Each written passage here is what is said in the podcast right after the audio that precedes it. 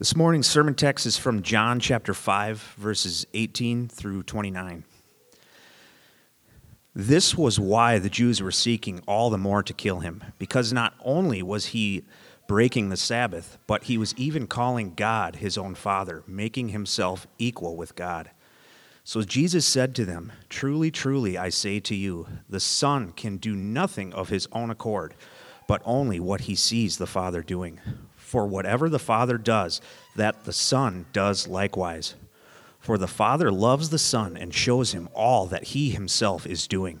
And greater works than these will he show him, so that they may marvel. For as the Father raises the dead and gives life to them, so also the Son gives life to whom he will. For the Father judges no one, but has given all judgment to the Son, that all may honor the Son just as they honor the Father. Whoever does not honor the Son does not honor the Father who sent him. Truly, truly, I say to you, whoever hears my word and believes him who sent me has eternal life. He does not come into judgment, but has passed from death to life. Truly, truly, I say to you, an hour is coming and is now here when the dead will hear the voice of the Son of God, and those who hear will live. For as the Father has life in himself, he so he has granted the Son also to have life in himself. And he has given him authority to execute judgment because he is the Son of Man. Do not marvel at this, for an hour is coming when all who are in the tombs will hear his voice and come out. Those who have done good to the resurrection of life, and those who have done evil to the resurrection of judgment. This is the word of the Lord.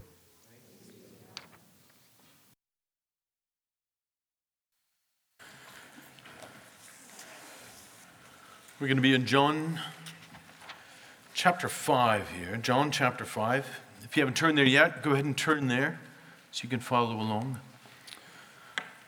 And as you're turning there, let's go ahead and go ahead and pray.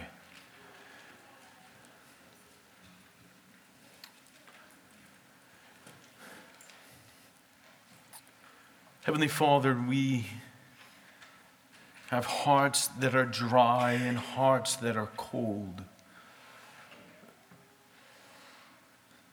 Soften us, God. Soften us with your oil and your wine, that we might receive your word, that we might be transformed by your word, that we might know you more and delight in you more, God. Use your word as you have done so faithfully, so powerfully. Over thousands of years, God, you have used your word to do all things, to create, and to bring judgment, to bring life, and to bring death. God, we ask now, humbly, that you would use your word, these words written by John through your Spirit, to bring life into our hearts through your Son. And it is in his name that we pray. Amen.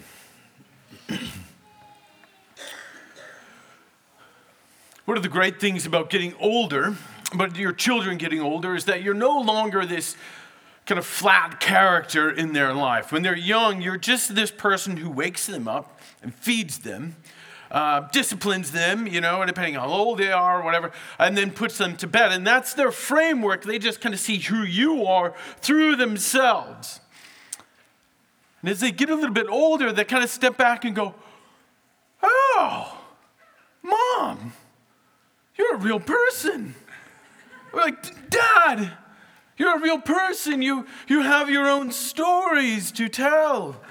And so then at our, our kitchen table lately, um, these kids, the kids of ours, have uh, taken a liking to hearing some of the stories, basically the story, stories of their father's foolishness and hearing them, and then after a while, they begin regaling themselves with their own stories of their father's foolishness. You know, oh, do you remember that time that dad had to run away from this, run for his life from this village of communist rebels in the Himalayan mountains? Oh, yeah, yeah.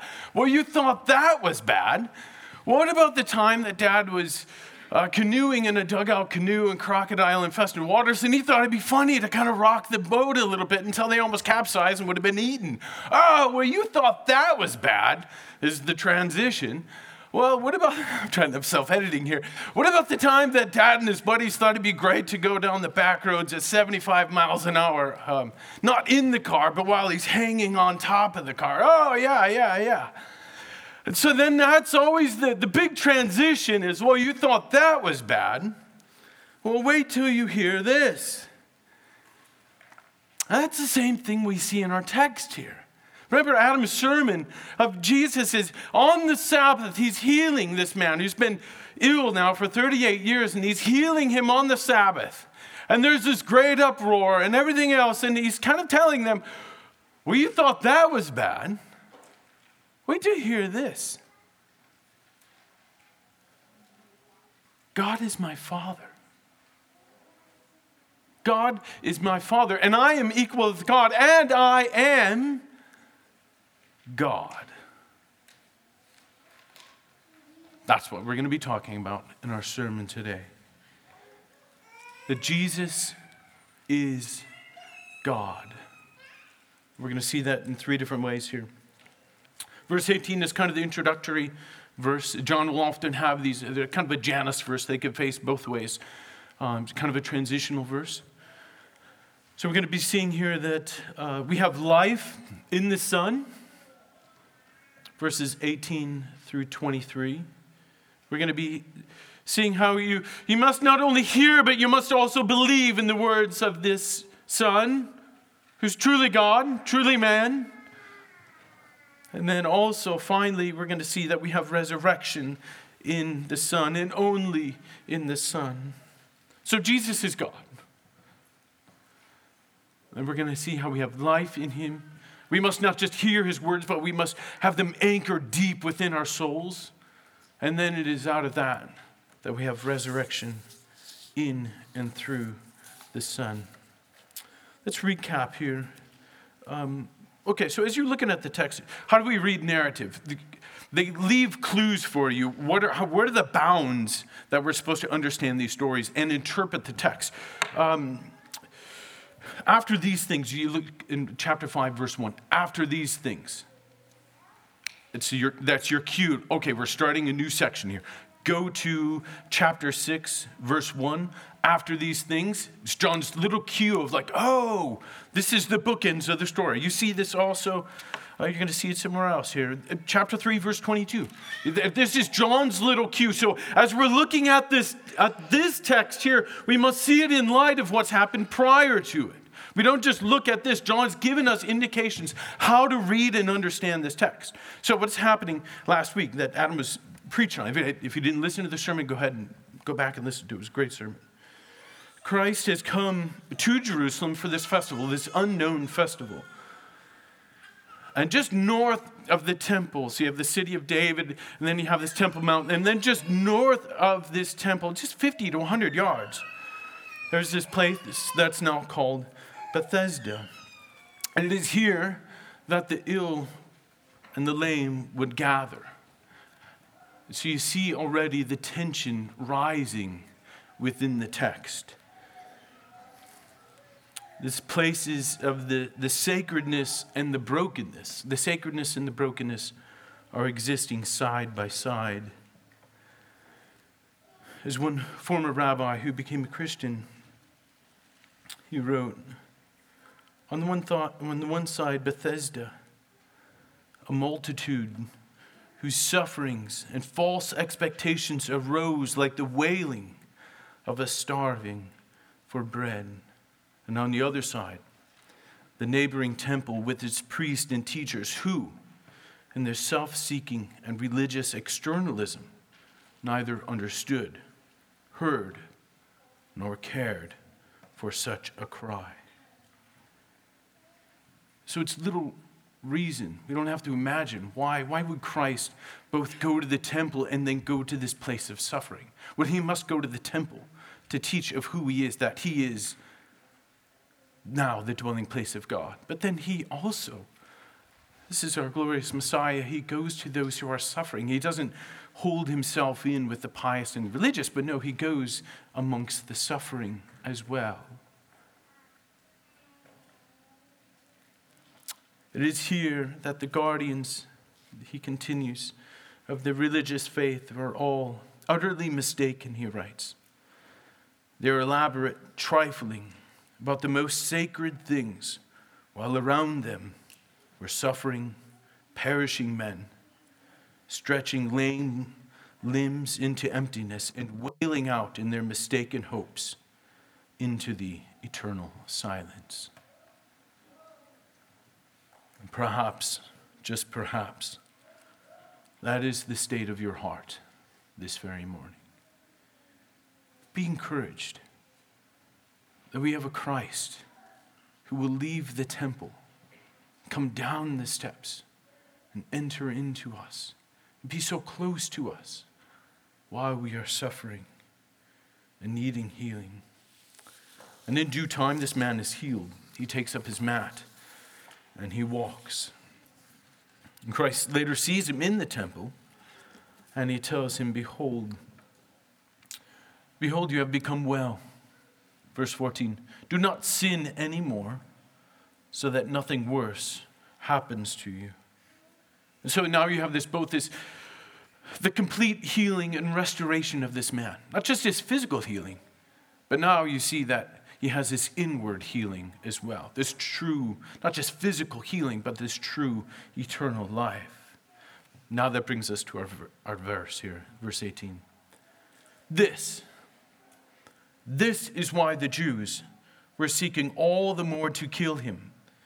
Because not only was he breaking the Sabbath, but he was even calling God his own Father, making himself equal with God. When you first read this, you begin to think, how foolish could they possibly be? How foolish could they be? They've seen this demonstration that Jesus Christ is God. He heals this man, this man who they have seen for 38 years. They walk by him, they hear his cries. They've done nothing, but now this man is healed. And they want to kill him. But to be honest, more I began to think about it, I don't know if my reaction is any better than theirs. How many of your hearts rejoiced or wept when I told you we were going to talk about how Jesus is God? Any of you weep with the profound truth that Jesus is God.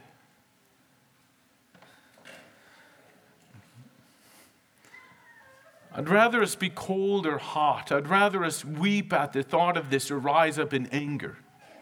I mean, just, just relationally, if you hate me, I'm okay with that. I really, really am. If you hate me or if you love me, great. I can deal with that. This is middle stuff. I don't know what to do with this. Same thing spiritually if we're lukewarm, if we hear this truth that Jesus Christ is God, are we any better than the Jews? At least they want to kill them, man. They see the implications of it. And we, I just read the text so much this week and went, oh, that is true. That is true.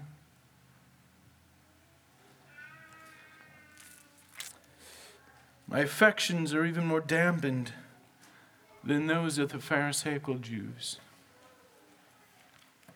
I pray that it is not the case with your heart as well, Lord. Lord, have mercy on us. So Christ is here breaking, we see in our text, one of the most, the, the traditional restrictions of the Sabbath, and he's not breaking the Mosaic law. So the, the religious traditions of what they could and couldn't do on the Sabbath, not actually breaking what can be done. Because the day of the Sabbath is this period of wholeness and peace in which we commune with God. Um, we, we, talked about this, Dane and I were talking about this the other day, of how Genesis 1, you see on day one, day two, day three, all the way up to day six, there's evening and then there's morning. There's evening and morning. There's evening and morning. But then you get to day seven. Look at the text. There's no indication that there's evening or that there's morning at all on this Sabbath day. And Moses is subtly communicating that this is the eternal state in which we are to be communing with God in full peace. That's what the Sabbath is about. So when Christ heals this man on the Sabbath, he's not breaking the Sabbath by working. No, no. He's actually bringing the Sabbath to come about. He's bringing wholeness and peace and restoration with God. That's the essence of the Sabbath. So he's bringing it about. And then he, he calls God his own father, as, as Brian mentioned. It's mentioned several times in the Old Testament, but it's not a common theme. If you call upon God as your father, you see in Deuteronomy 32, it's this sense of you are our father because you have created us. Or in a communal sense, you are, as, as I'm a member of this Israelite people, so then you are our father. You see in Isaiah 63 and 64. But there's never an instance of a single man stating, God is my father. Relationally, he is my father. And you see the implications of such a thing, don't you? That Christ is the very essence, that he is the very nature of you. Why do you love your children? Because they're your very essence, they're your very nature, are they not? Even when they sin, you look at their sin you go, oh, that's my sin, I see it. So, this truth that Jesus Christ is God is still shaking hearts from their slumber. From this point all the way until now.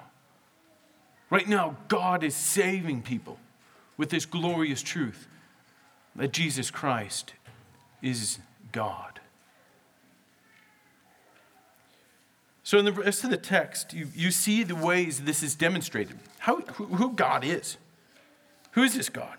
That he brings both judgment and death, but then he also brings life. Here, so let's, let's go back to the verse 19. We'll read through 23 here. We'll explain a little bit more of what I mean. Jesus said to them, Truly, truly, I say to you, the Son, what can he do? Well, he can do nothing of his own accord, but only what he sees the Father doing. For whatever the Father does, that the Son does likewise. For the Father loves the Son and shows him all that he himself is doing. And greater works than these will he show them, so that you may marvel. Verse 21. For as the Father raises the dead and gives them life, so also the Son gives life to whom he will. For the Father judges no one, but has given all judgment to the Son, that all may honor the Son just as they honor the Father. Be warned whoever does not honor the Son does not honor the Father who sent him. So, if there are two things that can demonstrate that God is God, it is that he has both life and death in his hands. That is how he demonstrates that he is God. It brings us both to rejoice and to weep, and to weep and rejoice before God. This, this last week, uh, the Offermans helped us out immensely. Uh, we thought with Rachel's pregnancy we were going through a miscarriage, and so we were told to rush into the, to the clinic and this gloom, having gone down this unfortunate path several times before, this gloom, this unspoken gloom comes over the house. And you cry out, but who are you crying out to? It's the one who has both death and life in his hands, right? And then we go into the clinic the expecting the confirmation of all your fears, right? And then you see this little heart flickering away. And then you, it says, though God has taken this hand away, and then He's given you this hand. He's taken away the death that you expected to come, and then just like that, He reveals the life to you. And then on the way home, I I was singing this, the song of Moses and Miriam from Exodus 15. I will sing unto the Lord, for he has triumphed gloriously. The horse and rider he's thrown into the sea. The Lord, my God, my strength, my song, he has become my salvation. This is my God, and I will praise him, my Father's God, and I will exalt him. Same thing with Exodus, we're seeing, right? He has both death and life in his hands. Death and judgment upon the Egyptians and Pharaoh's army, and life for his people. That is why we praise him. When, when, think about it, when God holds these two things, these two bookends, the Alpha and the Omega, the life and death in his hands, everything in the middle is just kind of child's play. Mountains, rivers, valleys, streams, they're beautiful, but they're nothing. They're nothing compared to death and to life. God holds death in his hands. Nations have, have been raised and nations have been judged.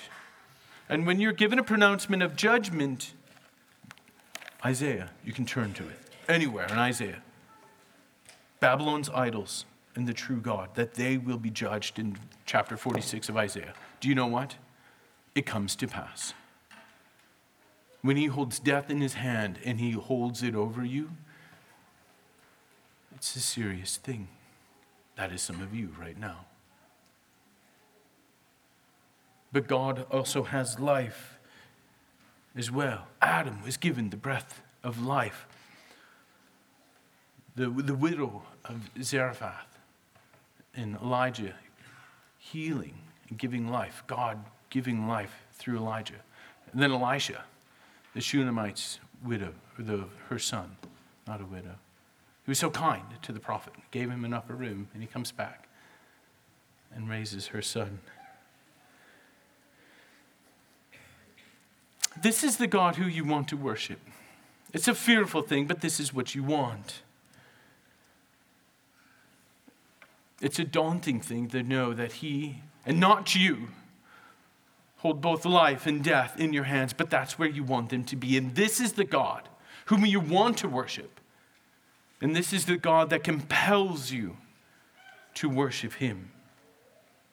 Okay, so that's how we see it in God, but how do we see it in Christ, right? If Christ, if Christ is God and God has these things, well, what do we see in Christ? He says, Truly, truly, I say to you, the Son can do nothing of his own accord, but only what he sees his Father doing. So he's, he's not a crazy man out there acting against his will when he heals this man at the pool. He's not doing his own will, he's doing what the Father compels him and drives him to do. He's doing everything according to the will of the Father.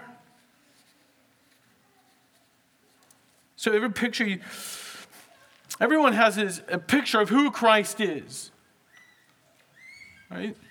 Even the Jewish people today, they have a picture of who Christ is. Islam, they have a picture of who Christ is. But none of them have a picture that Christ is equal to God, that Christ is God. None of them have that picture. And oftentimes we kind of water down our own understanding of Christ as well. We don't see it that he too holds death and holds life in his hands. Verse 21 so also the Son. What does he do? He gives life to those whom he will. Not of their own strength, but those to whom he will. Who gives life? Christ, and Christ alone gives life. But not only life, he holds now judgment in his hand as well. For the Father judges no one, verse 22, but has given all judgment to the Son. This is what the Father does, and then this is what you then see the Son do as well. The Son is, is constrained and also propelled by the will of, of this Father. He, only, he doesn't do things outside of his Father's will, but he does do that which is his Father's will.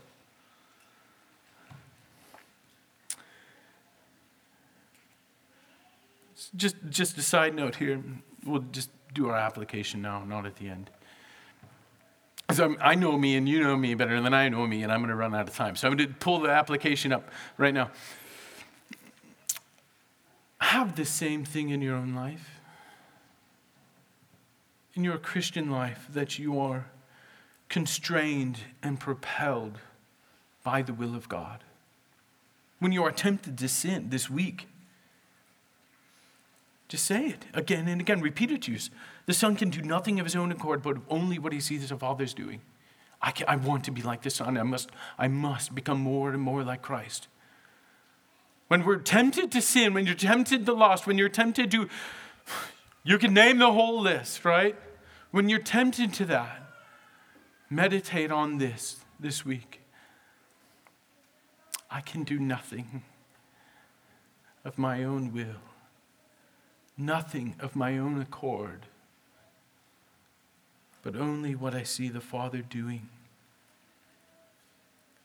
Let the will of God be the, the bit in your mouth as you are the horse to pull you against your own will back to his path, to lead you to him. But it also gives you, it propels you and gives you what to do. And this is where there's great freedom in the Christian life. And that you are free to, to do all of these things to create, to explore, to think, to love, to exercise dominion, to serve, to work. These fields are wide open before you to do the will of God, unfenced fields that you can run and run. Shall you serve too much? No. Shall you love too deeply? No. Shall you work too hard doing the will of your Father? No, not at all. All of these things are before you. So, as we see this in the, the life of Christ, being constrained and propelled by the will of God, do that as well this week.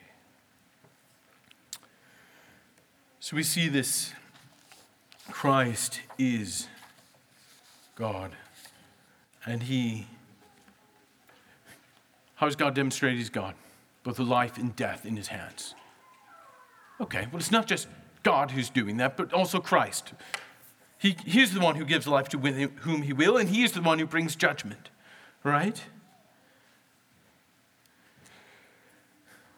Physically, it's been demonstrated here. Lazarus, we see that as well, but also spiritually. He'll make you spiritually alive. But what is it See in verse 26, float your eyes down a little bit more here. That the Son will have life in himself, and it is this life that he gives to those whom he will. What is this life? Really? Prepositionally, I know it's, it's maybe con- it's contained in the blood, okay? But it's, it's not that. It's not the bios we see in plants or in animals. It's not our conscience. Some counselor might tell you, unbiblical counselor might tell you that it's in your mind or something like that. No. What is this life? Okay, you're going to give me life. That sounds great. What is it?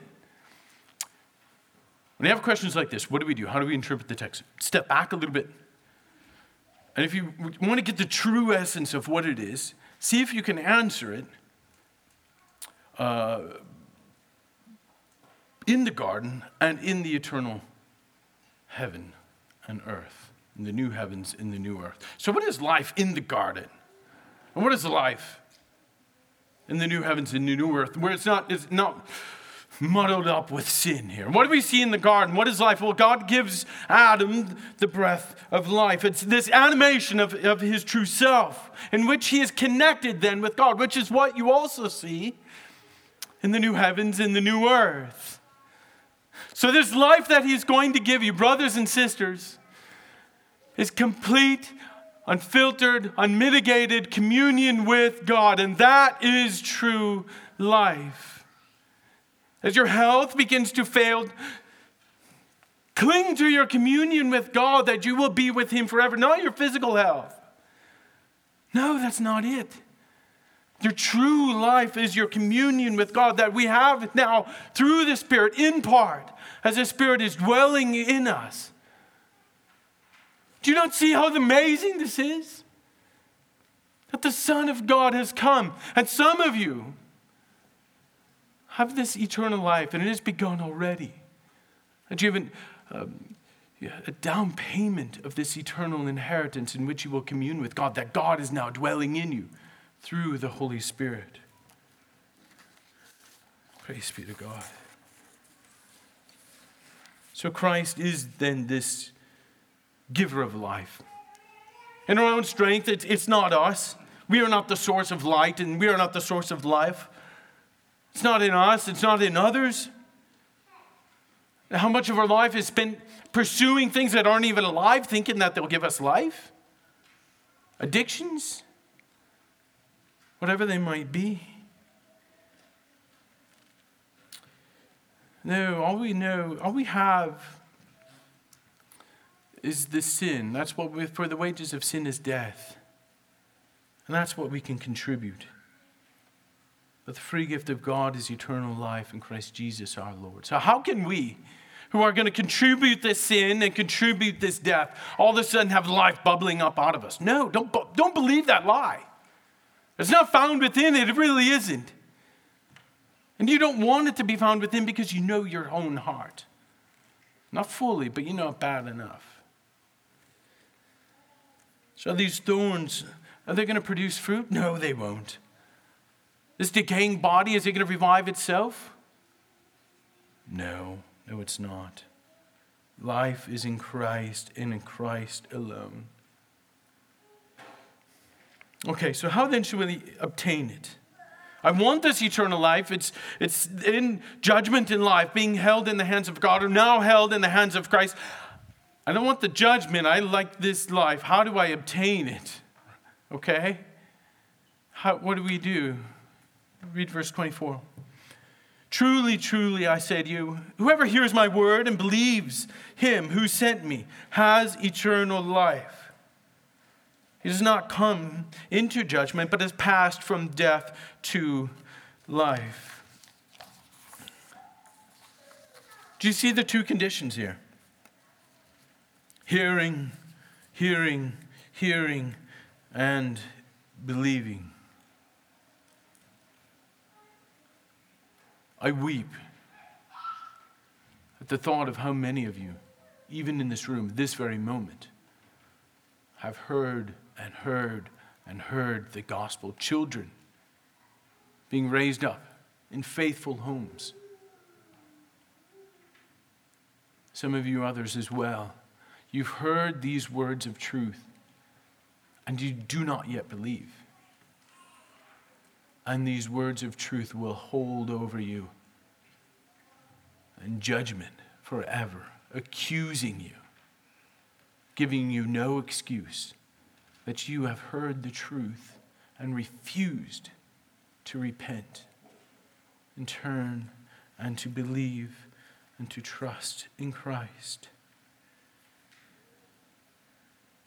You must also believe, not just hear, but you must also believe.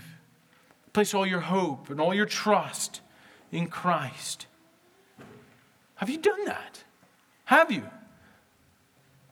Have you done that? Should we go on treating religion with the same trifling amusement that we do with all the world when we amuse ourselves to death? Is that how we're going to treat religion in Christ as well? Just trust in Christ. Trust in the Lord alone to take the burden of your sins, that you might stand up and walk and come into the presence of God. There's nothing else that can save you. You, don't you get it? Who else is going to save you when death is held in the hand of God? That's only God. Are you going to save yourself from the hand and the judgment of God? No, it's foolishness. Absolutely not. Turn to Him who will judge you, that He might also save you as well. So, what's the final fruit then of all of this? We see that God has this judgment in life, Christ has judgment in life, and I want this life. How do I have it? Well, by hearing and believing. I can't just believe whatever. I have to hear the word of God and properly believe in this thing. I can't just believe whatever new age thing or whatever I want. No, I must hear the words of Christ given to us now through Scripture and believe in them and exhaustively in them and in them alone, then what happens? Go to our, let's just go down to uh, verse 28. Do not marvel at this, for an hour is coming when all who are in the tombs will hear my voice and hear his voice and come out. Those who have done good to the resurrection of life, and those who have done evil to the resurrection of judgment. Again, you, you thought this was bad, you Pharisee. Wait till you hear this. Not only is life in me, says Christ, but the resurrection as well. All of your hopes is in Christ. It is in his voice that we will rise either to the resurrection of life or to the resurrection of judgment. So don't fear death. Really. Don't fear death at all. Uh, if you're unrepentant, don't be afraid to die. Be afraid to be raised again into the judgment, this eternal judgment. The pains of death, that's nothing compared to the eternal judgment. It's a, a little down payment, if you will, of God to sober you up before this final judgment. Trust and cling to Christ and to Christ alone. It is then that you can have this, this resurrection of life and communion with God. And how good is our God? That every ill will be undone from the fall. Death itself will be undone. We stand and look at this world and go, why is there so much evil? Why is God allowing this to happen? Be patient. Be patient. He will undo it all, and will all be undone unto his glory. And we bury those who are close to us but soon it will be us in the casket having the dirt shoveled upon us. But those cemeteries are not our homes. They are not our final resting places, brothers and sisters. For the voice of God that has created all things shall again resound. And the man that was raised by the pool of Bethesda, just as he was raised, so too shall we be raised in Christ and through Christ and for Christ, all into the glory of God. Let us pray.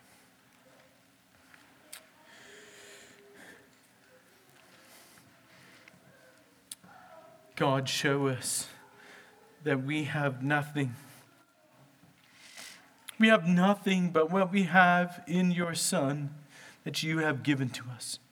And we can be amused by things of this world, sure, God, but let us not be so foolish to think that we have life in anything but in you. Coming through your Son, God, give us the breath of life through your Spirit that we might live, live eternally.